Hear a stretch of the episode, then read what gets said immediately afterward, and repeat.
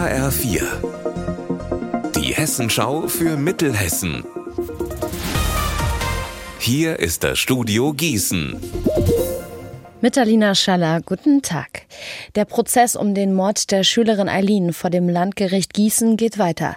Jan P. aus Waldsolms soll das 14-jährige Mädchen verschleppt und beim Versuch, sie zu vergewaltigen, ermordet haben.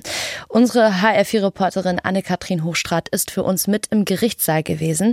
Anne-Kathrin, worum ging es denn heute genau? Heute waren vor allem zwei Ermittler aus der Soko geladen. Es ging um Handydaten, die die in ihren jeweiligen Teams ausgewertet haben. Denn das wurde heute sehr klar. Sie sind auf Jan P. als Verdächtigen und jetzt Angeklagten überhaupt erst gekommen, weil sein Handy am gleichen Ort wie Eileens iPhone war nach deren Verschwinden. Die Handyaufzeichnung belegt den Weg der beiden. Jede Menge Details, die sich ablesen lassen. Zum Beispiel, dass Eileen beim Stopp an einer Tankstelle ihr Handy wohl nicht mehr hatte, weil Schritte aufgezeichnet wurden, die sie aber nachweislich nicht gemacht hat, weil sie im Auto gesessen hat. Nur was zwischen der mutmaßlichen Tatzeit und dem mutmaßlichen Ablegen von Eileens Leiche passiert ist, das ist nach diesen Handydaten unklar. Vor einer Woche hat eine Schlägerei beim Relegationsspiel vom VfL Neustadt und der SG Eschenburg für Aufsehen gesorgt.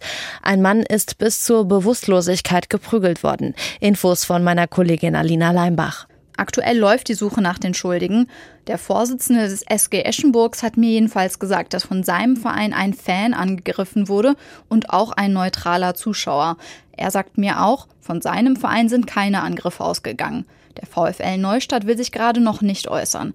Klar ist, auch die Polizei und der Hessische Fußballverband versuchen nun, die Sache aufzuklären. Bei der Polizei sind drei Anzeigen eingegangen, zwei wegen Körperverletzung, eine wegen versuchter Körperverletzung. Und von der Verbandsseite wird sich ein Sportgericht den Fall genauer ansehen und kann zum Beispiel Geldstrafen verhängen. Unser Wetter in Mittelhessen. Heute, da wechseln sich den ganzen Tag über Sonne und Wolken ab. Dazu haben wir in Randstadt 29 Grad und in Hirschhausen, da sind es um die 27 Grad. Am Abend und in der Nacht bleibt der Himmel dann leicht bedeckt und morgen, da geht es dann auch mit überwiegend bedecktem Himmel weiter und es kann sein, dass es hier und da mal ein bisschen regnet. Ihr Wetter und alles, was bei Ihnen passiert, zuverlässig in der Hessenschau für Ihre Region und auf hessenschau.de.